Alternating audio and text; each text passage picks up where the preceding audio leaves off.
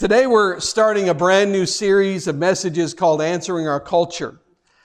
You know, when, when God called me here to this church, it was with the idea that He wanted this church to become a tool that He could use to bring many people to Christ. I want you to know it's, it's over the last few years that I've been here, that vision has not dimmed, but rather it's, it's getting stronger all the time. I'm convinced that God wants to equip this congregation to have a hand in bringing people to, to Jesus and bringing the gospel to this area. The Bible teaches us that Jesus sent us into the world. Matthew 28, 19 and 20. We all know this passage, the Great Commission. This is what it says. Jesus is speaking. He said, Therefore go and make disciples of all nations, baptizing them in the name of the Father and of the Son and of the Holy Spirit, and teaching them to obey everything I've commanded you. And surely I am with you always to the very end of the age. So Jesus sent us as followers, as disciples. He sent us into the world to engage our culture with the gospel of Jesus Christ. And, and, and here's what we know, and many of you have already experienced that. The world will not always appreciate our message. The world will not always want to hear what we have to say, but we have a mandate from Jesus to be His missionaries to this world, regardless of whether or not we will be accepted or whether or not even the message will be accepted. We've been called to do this. In Acts 1 8, Jesus said, You will receive power after the Holy Spirit comes on you, and you will be my witnesses in Jerusalem and in all Judea and Samaria and to the ends of the earth. And, and we need to begin engaging our culture right here in Marion, Arkansas here, you know, we read that verse. He said, You'll receive power and you'll be my witnesses in Jerusalem and Judea. And he goes out these other places. We need to understand that Marion, Arkansas is our Jerusalem. Or if you live in West Memphis, West Memphis is your Jer- Jerusalem. And we have to learn how to reach out to our local culture as we continue to reach out around the world through missions. The question is, what can we do to actually get out there and introduce people to Jesus? But the other question is, what is it that keeps people from giving their lives to Christ?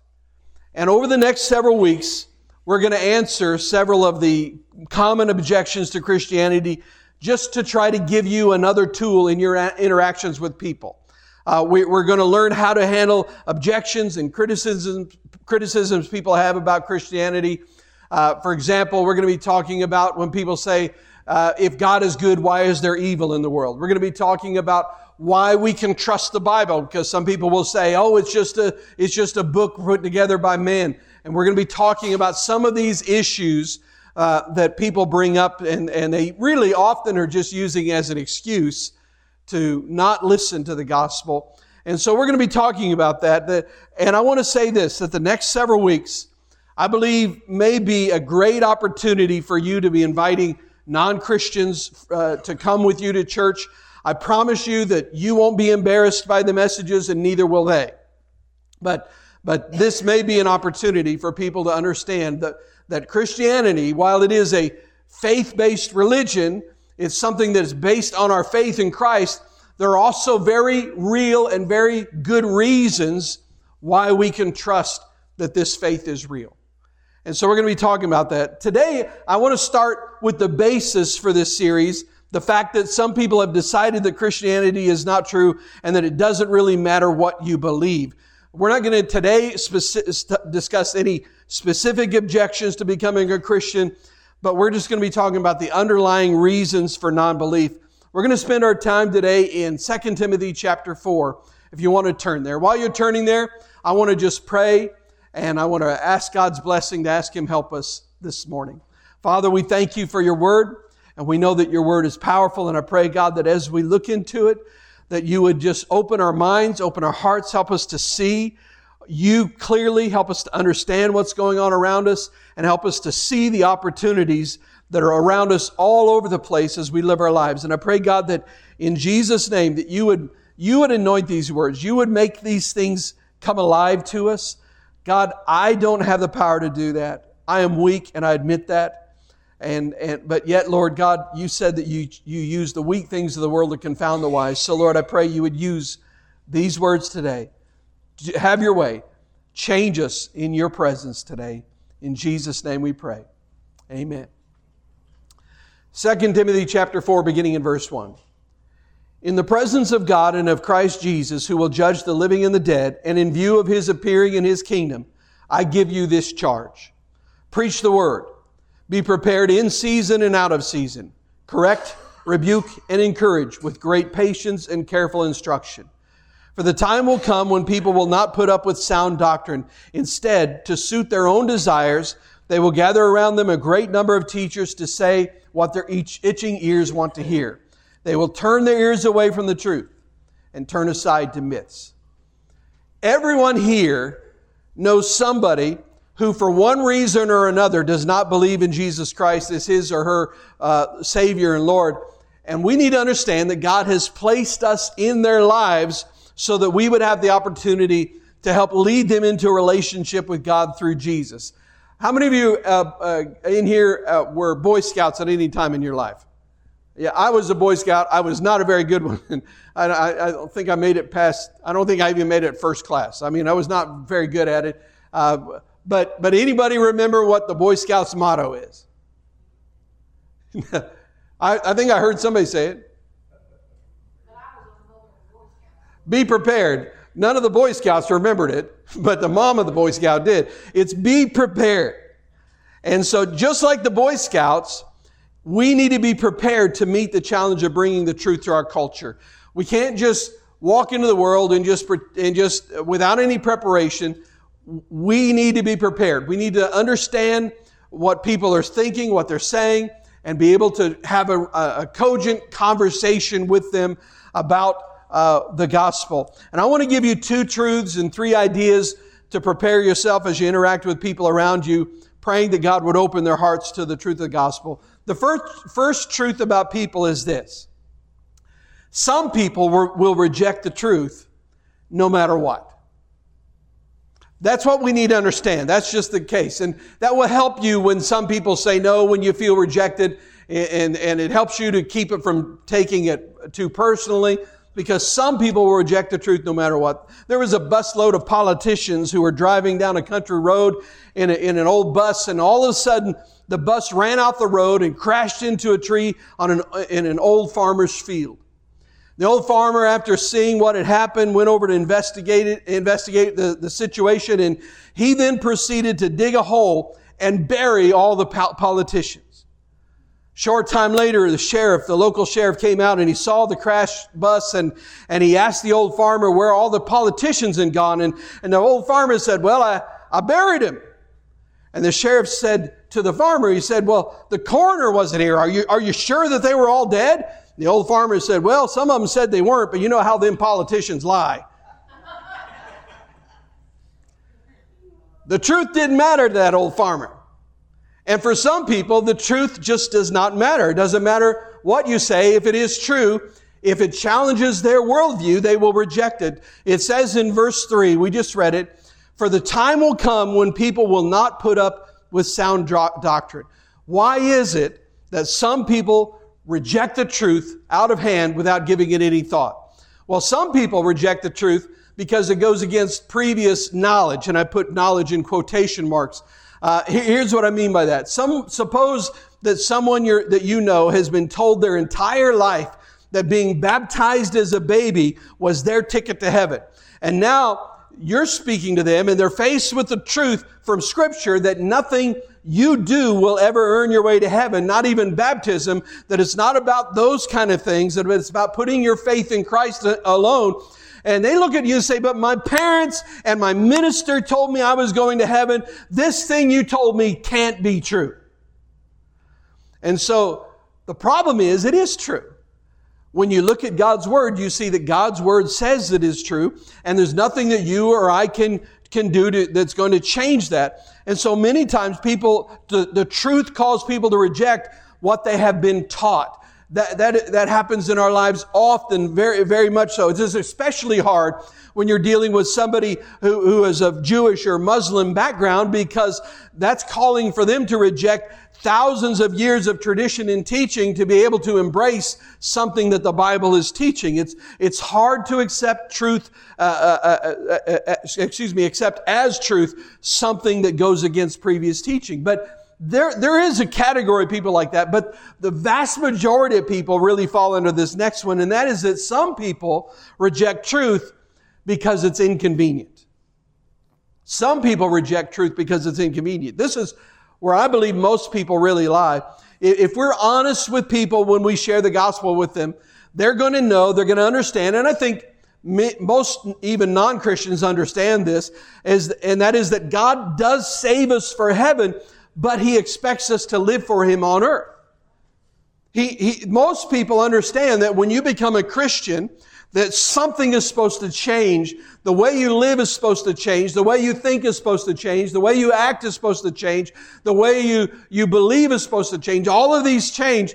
And, and that's why often there's, there is the criticism that Christians are just a b- bunch of hypocrites because they know there's supposed to be something different. By the way, that's one of the ideas we're going to be dealing with a little bit later on. Uh, what, what that means is when we understand that God saves us for heaven, but that He expects us to live for Him on earth, it means that here on earth, uh, while we are, are free from the penalty of sin and we're empowered by God, but we're empowered by Him to live outside the power of sin. That there's going to be a change. Now, we know what that means to us, but what it means to a non-believer when they hear that, that you're going to have to change, that, that, that God's going to move you, He's going to change the way you act, and all of these things, what that means to a non-believer who doesn't understand the, the freedom that we're talking about, what that means to them is they have to give up all the stuff that they thought was fun. I've had people not listen to the gospel simply because they said, no, no, no, I just want to have fun now. Because the truth was inconvenient. And, and, so it puts a major cramp on their lifestyle. And, and all, listen, unless the Holy Spirit really gets a hold of them, many times people will push Christ away just simply because they don't want to have to change. It's inconvenient for them. So people reject the truth because it goes against what they've heard before and because it's inconvenient. This, here's the second truth about people, and that is that people will gather others around them who agree with them. Now, this is what it said in verses 3 and 4. For the time will come when people will not put up with sound doctrine. Instead, instead, to suit their own desires, they will gather around them a great number of teachers to say what their itching ears want to hear. They will turn their ears away from the truth and aside to myths. Listen, here's the truth. We all like to be around people that we agree with, right? I mean, that's why you're here today. You like to be, it's a good thing, especially when it involves Christian fellowship where we come together, where we can encourage one another, we can pray for one another. But the same is true for people outside the church. How many of you remember the old TV show Cheers? You know, I mean, the song, the theme song for Cheers is so powerful. There's a lot of truth there because it says everybody wants to go, uh, wants to be where, where somebody, where everybody knows your name. There's this thing in us that we want to belong. We want to gather around people that are, that are like us, that think like us. It's true inside the church, but it's out, out, true outside the church. People who don't want to live for Christ gather people around them who will give them freedom to reject Him and they'll encourage a life away from Him. That's Romans chapter 1 where it talks about not only do they commit these sins, but they but they glory in the fact that other people are doing. It. They're encouraging other people. It's because if I encourage you and you're doing it, then that makes me feel better about it as well. I mean, let's be honest. Who wouldn't want, who wouldn't want to hear, who wouldn't like it to hear that you can sin all you want and still go to heaven? I mean, who wouldn't like to hear that? You know, the truth is there are plenty of people who dress up in clerical robes and and they give themselves the title of reverend or pastor or bishop or whatever ch- uh, title they choose, but they deny the very truth of Scripture that God is holy and that God will judge sinners. And they make up things. They will twist the Scripture all to justify their own, even their own sin. And that's a very appealing message to the sinful nature of man. Who wouldn't like to hear that there are many paths to God if there, if there is a God at all, they say, and that it doesn't matter which way you choose or which way you go, as long as you're sincere, which has always been the, the kind of the dumbest idea in my mind when I hear that because it's like, well, if you, as long as you're sincere, you all paths lead to God. That's just silly. We don't believe that in any other area of life. If you just, if you were taking your family to a, a vacation uh, on the beach in Florida, you're not just going to get out on the highway and say, "Hey, just take any highway. All highways lead to the beach in Florida." No, you're not going to do that. You're going to, well, it used to be you'd research and plan out your trip. Now you're going to listen to your GPS as it says, turn right now. And when you miss it, they'll say recalculating. And now they'll say, turn right in a quarter of a mile but, but you're gonna, you, you're gonna follow the directions to get there because you innately understand that if there is a destination, there is a pathway to get to the destination. And to say that all roads lead to heaven, that all faiths and all religions lead to Jesus, or all they, all of them lead to heaven, that's the same thing as, as, as saying that there's a destination, but there's no real pathway. And so, who wouldn't want to hear that? Who wouldn't like to be around people who don't consider your lifestyle as sinful, but rather celebrate it as diverse? Too often, though, what has happened is that the church has, has created walls. They built walls because we've been guilty of pushing people away at times. And sometimes we push them right into the arms of people who don't know Christ and, and they don't care to know Christ, but they accept these people as they are. This is what we have to understand. If we're going to reach people for Jesus, we've got to understand that we have to accept them as they are. Now, I'm going to clarify that in a moment. But l- let's look at Jesus' example. One of the great truths about coming to Jesus is that Jesus takes us just like we are. Because listen, if he didn't, we're in trouble because there's nothing you can do to save yourself. So if I have to, if I have to get this part right or I have to do this or do that to make, to be able to come to Jesus, now I have done something to earn my salvation. But Jesus says, no, you come to me. That's all you have to do. I will accept you where you are. He says, I love you just like you are. But he goes on and says, however, I love you too much to leave you like you are. He never ever in scripture ever spoke to a person who was a sinner who after he forgave them said, now just go and sin it up. He always said afterwards, okay, your sins are forgiven. I love you. I, I, I have the power to forgive sin and I'm forgiving your sin now. But then he would say, now go and sin no more. There was always that part of it. The truth is, we cannot clean ourselves up enough for God to accept us. You cannot, we cannot remove our own sin. See, to be in the presence of God, to be in heaven, God is perfect, and anything is imperfect cannot exist in His presence. And sin cannot exist in His presence. Here's the problem with that. Uh, let, let, me just take a little survey. Let me ask you this question. Um, how many lies does it take to be a liar? Boom, one. Now here's the problem. Once you've told one lie, by the way, let me just take a survey. How many of you have ever told a, a, a single lie in your lifetime? How many of you have ever told a lie? Okay, some of you are not raising your hands. You're lying right now. we know that's we know that's true. Okay, but here's the problem. You can never unsay a lie. Once you've told a lie, you can never change the fact that you are a liar. Now, you can confess. You can tell the truth later. You can ask that person to forgive give you. You can reconcile with them. You can do all those things, but it does not change the fact that you are a liar because you've told a lie. That's the reality. And here's the problem. If I'm a liar and lying is a sin, how can I possibly come into the presence of God? How can I expect to go to heaven if I'm going to walk into His presence and I am a sinner?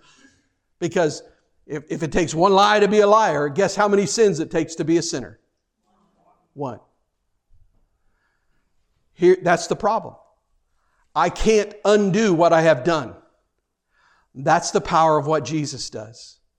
Because at the cross, he took the penalty for our sins on himself. He bore that penalty on himself. Our, the penalty for sin, according to Romans chapter 3, is death. and we're walking in spiritual death now, and we're going to face judgment for our sins sometime down the road.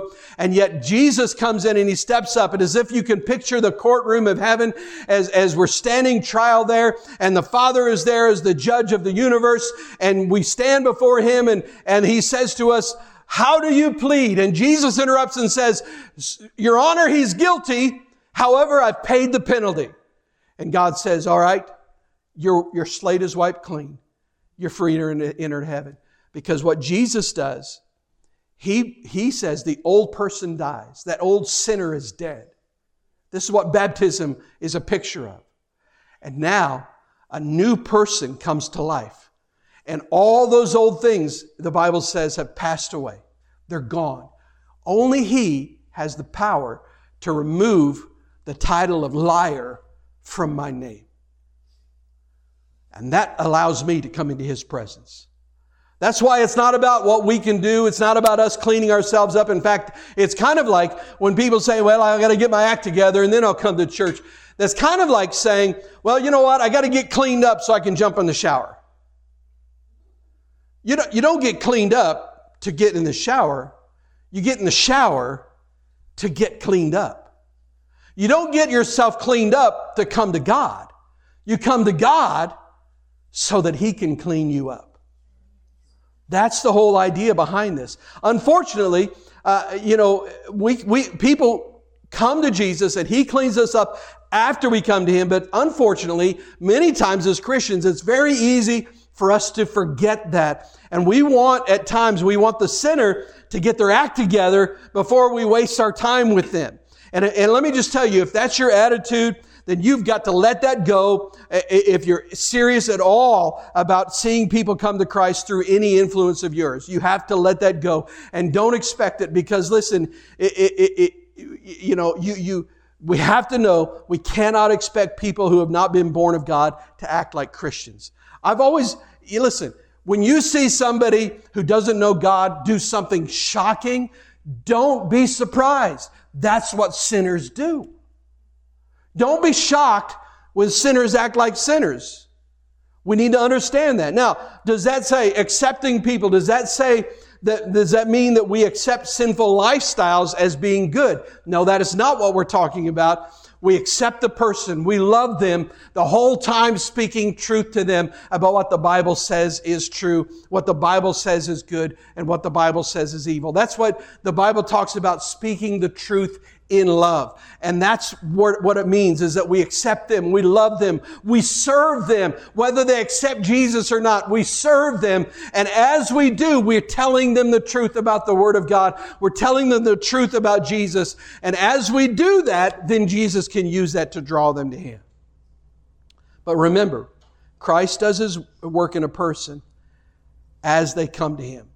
After He comes, they come to Him.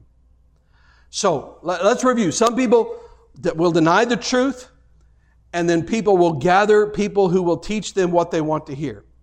So, what does that mean for us? That means, and this is the title of today's message, that means we must be prepared. People are going to argue, people are going to have objections, people are going to have all kinds of excuses. We need to be prepared. Now, I will say at the forefront, and I'll bring it up again. This is not to imply that you can argue anybody to Jesus. I have never seen anybody argued to Jesus. Doesn't happen. But I want to give you tools. I want to help you uh, have, have answers so that when they have sincere questions, listen, if somebody is just using something as an excuse, they don't care if you have the answer. But when somebody is sincerely asking questions, I want to help prepare you. I want you to be prepared. So, the first step to being prepared is to pray. I know that's not, that sounds so simple. And listen, none of this is rocket science, uh, but, but, but we have to know that only God can open the heart and mind of a person. Only God can help people see what's going on. We might have answers, as I said, and I hope you'll be ready to, to give an answer as to why you have hope, as, as Peter says in, in, in his passage. But we have to understand that if a person comes to Christ, it is not because you talked them into it, but it's because the Holy Spirit was at work inside of them. In fact, when you have the opportunity to lead somebody to Jesus, the truth is, somebody else, God has used somebody else sometime in the past to plant a seed, and the Holy Spirit has used other people to water the seed, and you just happen to be there at the harvest time. But, it, but we need to know that what's taking place is that we are in a spiritual war for people's souls. And we have to learn to use the weapons of our spiritual warfare, not the least of which is prayer. We need to pray that, that God would open people up to the truth of the gospel. In fact, if you're going to be used by God, you need to be praying this constantly over people around you. People without God, we need to understand, people without Jesus, people who have not come to know Him, the Bible tells us they are blind to the truth. What does that mean? They cannot see it without the intervention of God. 2 Corinthians 4 4. The God of this age has blinded the minds of unbelievers so that they cannot see the light of the gospel that displays the glory of Christ, who is the image of God. Now, if that's true, then we need to know that prayer is one of the most powerful tools we have in sharing the gospel of Jesus Christ. It's more important than learning the answers. It's more important than, than being able to argue with somebody or be able to do these other things. We have to start with prayer because it is a powerful tool for tearing down strongholds, for tearing down, uh, to taking off blinders off of people's spiritual eyes. Prayer moves the hand of God to open the minds of people to the truth of gospel. And so we need to pray that God will open their eyes and open their minds to be able to see and understand. The second thing we need to pray for is that we need to pray for opportunities to share the gospel with people. We need to say, Lord, give me opportunities to tell somebody about Jesus today. And when you pray for opportunities, I guarantee this. I guarantee if you pray for opportunities to share your faith, God will open doors for you to do so. He will set up divine appointments for you to do so. There's a story of a guy who prayed every morning. This is what he prayed. Every morning he got up and he said, Lord, if you want me to witness to someone today, please give me a sign to show me who it is. Well, one day after he prayed that prayer, he found himself on a bus. He, commuted to work on a bus and he got on the bus and, and, uh, and as he sitting there, uh, uh, this big burly, scary looking man sat next to him and the, the bus was nearly empty, but this guy sat right next to our praying friend and the timid, this timid Christian was just anxiously awaiting for his stop because he wanted to exit the bus. He wanted to get out there as fast as he could. But before he could get very nervous at all the, the, uh, about the man sitting next to him, this big guy suddenly burst into tears and he began to weep and he, and he cried out with a loud voice and he said, I need to be saved.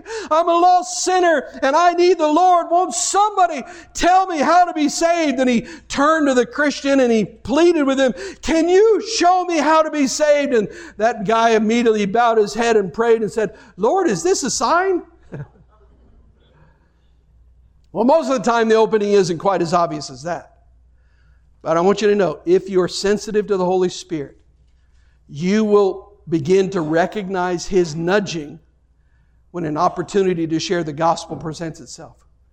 When an opportunity to tell somebody what Jesus has done for you to presents itself, you'll begin to, to feel that nudging. You'll begin to recognize His voice. And when that happens, don't be afraid. Just walk in faith. Don't, don't hold back because you say, I just don't have all the answers. You, you do. You do know all the answers because the answer is Jesus. That's one thing you need to know.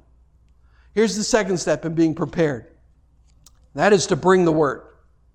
Bring the word. He said in verse 2 Preach the word, be prepared in season and out of season, correct, rebuke, and encourage with great patience and careful instruction. Now, this book was written to a man named Timothy. He was a young preacher, a young evangelist, and Paul was urging Timothy to continue in his ministry of proclaiming the word of God. Now here's, listen, I realize that not everybody has been called to be a preacher in the sense of Timothy or, in, in, in, or myself, but the point is, is that the word of God is essential in eliminating error. The Word of God is essential in, eliminating, in eliminating error. The, the Word of God eliminates error because it is truth. It, it, you can picture it like this error is darkness, truth is light. When you turn on the light, it chases out, the darkness. 2 Timothy 3:16 says all scripture is God-breathed and is useful for teaching, rebuking, correcting, and training in righteousness. In, in other words, God himself spoke the words of scriptures of the scriptures into the hearts and the minds of those who wrote it down. God, is the is, and it wasn't like, you know, they see a word and write down a word because he used their their vocabulary, their personality, who they are, just the same way that he's going to use you the way that you are, but but it's all a consistent message from God. God is the author of all truth, and He reveals it to us through the Word of God. Now, that means to know the truth, you must know the Bible. You need to know the Bible. You need to know what the Bible says about, uh, about how a person can be certain that he or she is going to heaven. You know what the Bible says about judgment and, and what it says about grace. Know what the Bible says about the full life that Jesus wants us to have. Know what the Bible says about forgiveness and being purified by the blood of Jesus. Know what the Bible says about the ultimate end of the devil. devil. Know what the Bible says about Jesus' attitude towards sinners that, that he came to seek and to save that which was lost, that he died for them. Know what the Bible teaches and know where it teaches it so you can show that person right from the Bible. Bring the word. You, you've got to know. Listen, I believe this is one of the the greatest weaknesses of the church in America is that we don't know the Word of God. We rely on our, uh, some, listen, I'm just going to get real. So many of us rely on the praise songs that are being written to get our theology from it. Some of them have great theology. Some of them have stinking theology.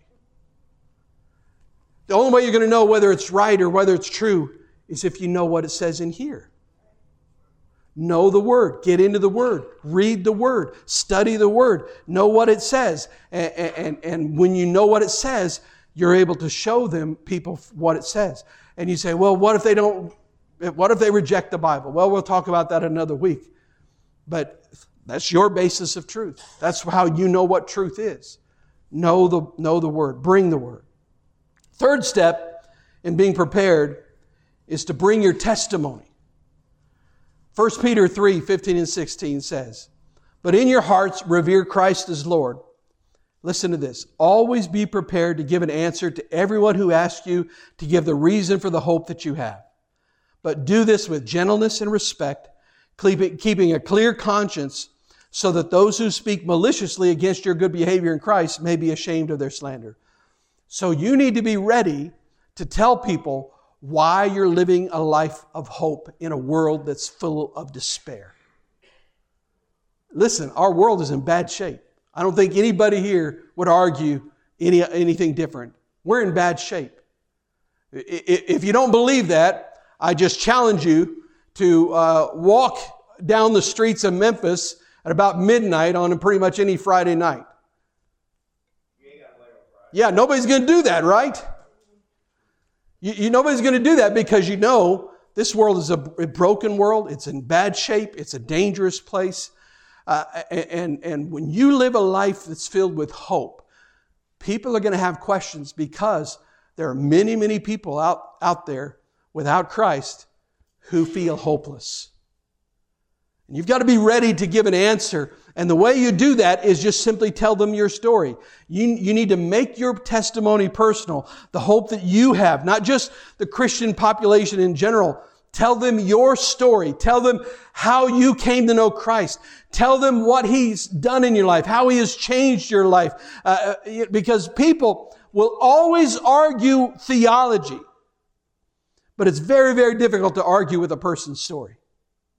They'll argue with you say, when you say, well, this is what I believe is true. And they say, well, I don't believe that. They'll argue with that. But then when you say, listen, I want to tell you what, what Jesus has done in my life. I want to tell you my experience, what has happened to me. It's very hard to argue that because they're not going to be able to look at you and say, no, that didn't happen. Well, yes, it did. I was there. It's my story. They'll, they'll argue with you about your beliefs, but they can't argue with you when you tell them how Jesus changed you when nothing else could. So the one who says, listen, I tried to break free of my addiction many, many times in the past, but I could never get free. And then I put my life in Jesus' hand and he broke the chains of addiction. Listen, it's like the man who was born blind in, in scripture.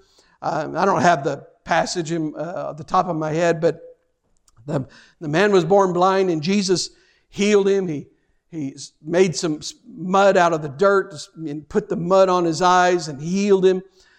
But after Jesus healed him, the Pharisees, who were the religious leaders of the day, they, they interrogated this man because, and the reason they interrogated him is because they hated Jesus.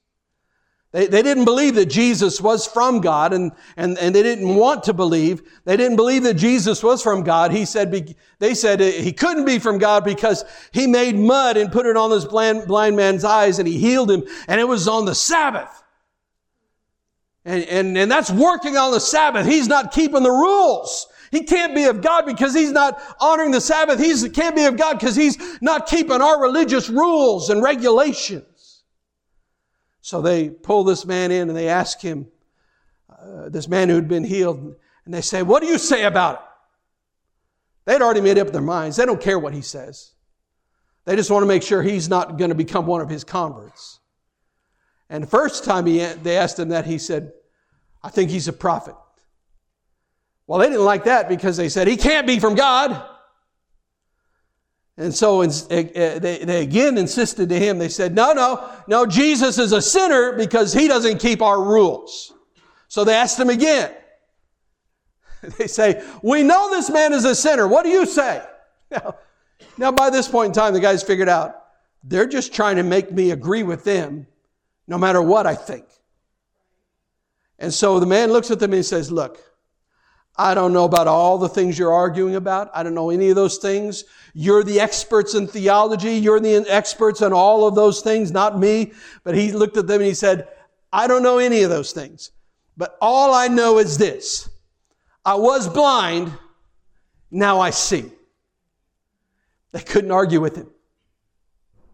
They couldn't argue with him uh, uh, uh that, and, and, and even in that, he couldn't argue with them into, into believing Jesus was from God. He just told them the truth about what he had experienced after Jesus touched him.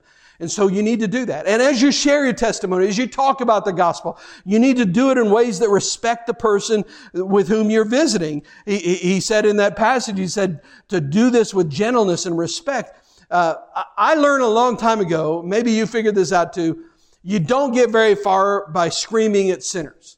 In fact, I don't get very far even screaming at my own kids, right? You know what I'm talking about? They don't hear that. You don't get very far. People need to hear that God does judge sin, but they also need to hear the rest of the story. They need to hear that God has provided a way out of that judgment through Christ and that a person can spend eternity in heaven. And we need to be firm, but we need to be friendly and we need to be loving and stand on the truth. And, and when we do that in a loving way, then when they do have questions, guess what? You'll be the person they turn to. Fourth step in being prepared is it we saw it in first it's in 1 Peter 2:12 live a holy life live a holy life Live such good lives among the pagans, he writes. Though they accuse you of doing wrong, they may see your good deeds and glorify God on the day he visits us. You've got to live a, a life that honors God. Why is that?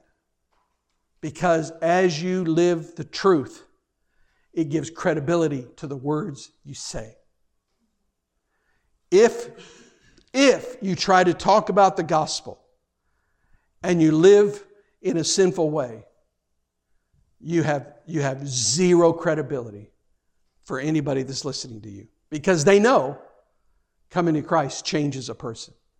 They know a Christian is supposed to be different. Here's what I would say be the exact opposite of what people have been taught to expect of Christians. If they think Christians are just all a bunch of judgmental hypocrites, then make sure you're the opposite of that. Live in a way that, that honors Christ. Be a model citizen who loves and respects his neighbor. Be the kind of person who leaves the impression that you have something special inside of you because you do. Living a life that is consistent with, with, with what you claim as a Christian, as I said, gives you credibility. We, we live in a society that just seems to want to ignore the claims that God the Creator has on our world. Listen, if He created the world, which we believe He did, that it means it, belong, it belongs to Him. and He has a claim on His creation. People don't, they, they want to ignore the claims. But listen, ignore it, try to snuff it out, or whatever. It does not change the fact that God has a claim on us and that one day He will call in that claim. We need to alert people to the fact that Jesus will someday return. He's going to come to take His people home. And it is to their advantage to take the, offer of salvation before that happens, before it's too late. But we live in a broken world and we have the challenge, as followers of Jesus, we have the challenge of talking to people who reject truth. I mean, they, they even say there's no such thing as absolute truth. We're going to talk, probably talk about that one week, which is always funny to me because when somebody says there's no such thing as truth, and I always want to say, well, is that true? It's, it's indefensible. You can't have that position because if there's no such thing as absolute truth, then you can't make a statement that there is no absolute truth because that would be an absolute truth. So, we live in a world that reject truth. We live in a world that gather other people around them that tell them what they want to hear. What we need to know as we do this, this takes work, this takes time, this takes patience. It takes, maybe at times, it may be years of loving and serving a person before they finally let their guard down and listen to what Jesus is trying to say to them. It's not easy work. How many of you know it's not easy to serve, and it's, and it's even harder to serve people who treat you poorly? Anybody figured that out? But it's ultimately very rewarding. In fact, even if they never receive Christ, it's very, very rewarding in my life when I do that because I know that I've lived in a way that honors Christ. And that brings me joy. So, are you willing to take the challenge to reach out to a lost and dying world with the good news that the God of all truth knows everything about them? And yet, He loves them so much that He sent His Son to die for them. That's amazing to me that God knows everything about me, and yet, knowing everything about me, He still loves me. Are you willing to be used by God to bring somebody to the truth of Christ? Listen, I want you to hear this. Make it personal. God desires to use you. Not just Pastor Dave, not just a select few in the congregation. God desires to use you. But you must make yourself available. Part of that process of making yourself available is to prepare yourself. Pray. Get into the Word. Know, know how to, to tell your testimony. You can make a difference.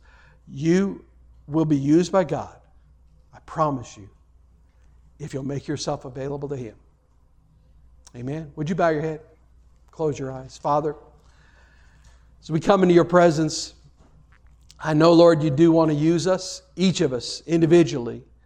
You want to use us corporately as a church as well, but God, it really boils down to whether or not we will be willing to, to share the truth in a spirit of love with a, in the middle of a world that doesn't believe in truth and doesn't even know if real love exists. Or if they do believe it, they twisted the meaning and they don't even know what love really is.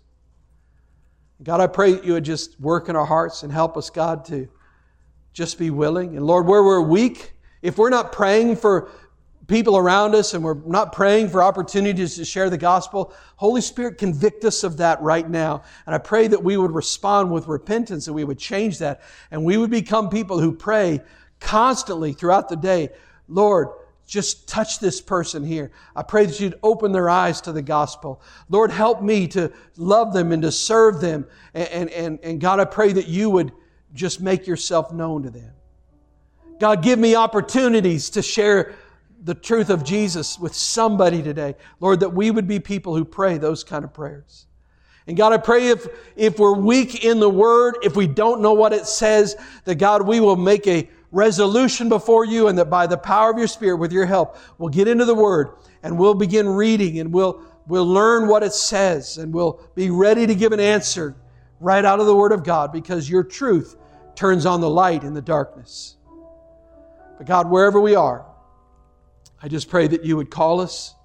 You'd help us to realize that this is, this is not a message of condemnation, this is a call to action. This is a, this is a message that says to each one of us God has a plan. God has called each of us. God wants each of us to be like Ludmilla, the lady in the video. That He wants us to, to be missionaries, to be em, em, uh, embassies uh, uh, uh, for Christ, ambassadors for Christ, right where we live. And God, you know every one of us. We have different skills, different talents, different abilities, and you can use every one of those to honor Christ. And Lord, I pray that you'd help us in this moment just to come to that holy resolution where we say, Jesus, here I am. Use me. Today, with your heads bowed and your eyes closed, and there's nobody looking around, I, I want to know, first of all, if there's anybody here that would say, Pastor Dave, I want you to, I want you to pray for me because I, I, I'm, not, I'm far from Christ. I don't know Christ. I haven't received Him into my life. And, and today I've heard how He died for me, and I, I want to surrender to Him. And if that is anybody here, even on the live stream, would you just slip your hand up so I can pray for you? I promise I won't embarrass you. Maybe you're on the live stream, just, just indicate on there, just say, pray for me in the comment section. But I want to give that opportunity before we do anything else. Is there anybody here that say, Pastor, pray for me? All right. Here's the second question. How many of you here would say, Pastor Dave, I want to be used by God. I want to be used by God. Pray for me because I need to pray for those around me. I need to get into the Word. I want to make a difference. I want to be prepared. I want to be used by God. If that's you, just slip your hand up. All over this, man, they're just hands all over the place. Father, you see the, the cries of every heart. You see where we really are. And God, you're not calling everybody to stand behind a pulpit and preach, but you're calling all of us to be ambassadors of truth in a world that has lost truth. And so I just pray, God, that you would just anoint us, God, that you would help us, Lord, that to help us to make the changes that we need to make in our life to be prepared so that we can give an answer to those around us for the, for the hope that we have while we're living in a hopeless world. So, God, I pray that you would anoint every person, that you would fill us with your spirit, that, God, that you would give us a passion and a burden for the people that are lost around us, especially for those, God, that are difficult, that persecute us. Give us a Christ like, spirit empowered love for them, God. Help us to pray for them. Help us to pray for our lost friends and loved ones. And God, I pray that in Jesus' name, you would use us to bring them into a relationship with Christ. Father, I pray that you'd help us as we go through this whole week. That every day, God, we'd pray, Lord, give me an opportunity today. And the Lord, when that moment comes, whisper in her ear and say, This is it. Even if it's just a single sentence, that we'll be obedient and say and tell them about Jesus. Or maybe we'll pray with them. Or maybe we'll be able to show them something out of the Word. God, you set it up. And help us to be faithful to walk through that door. And we give you praise for all of this. In the strong name of Jesus. Amen.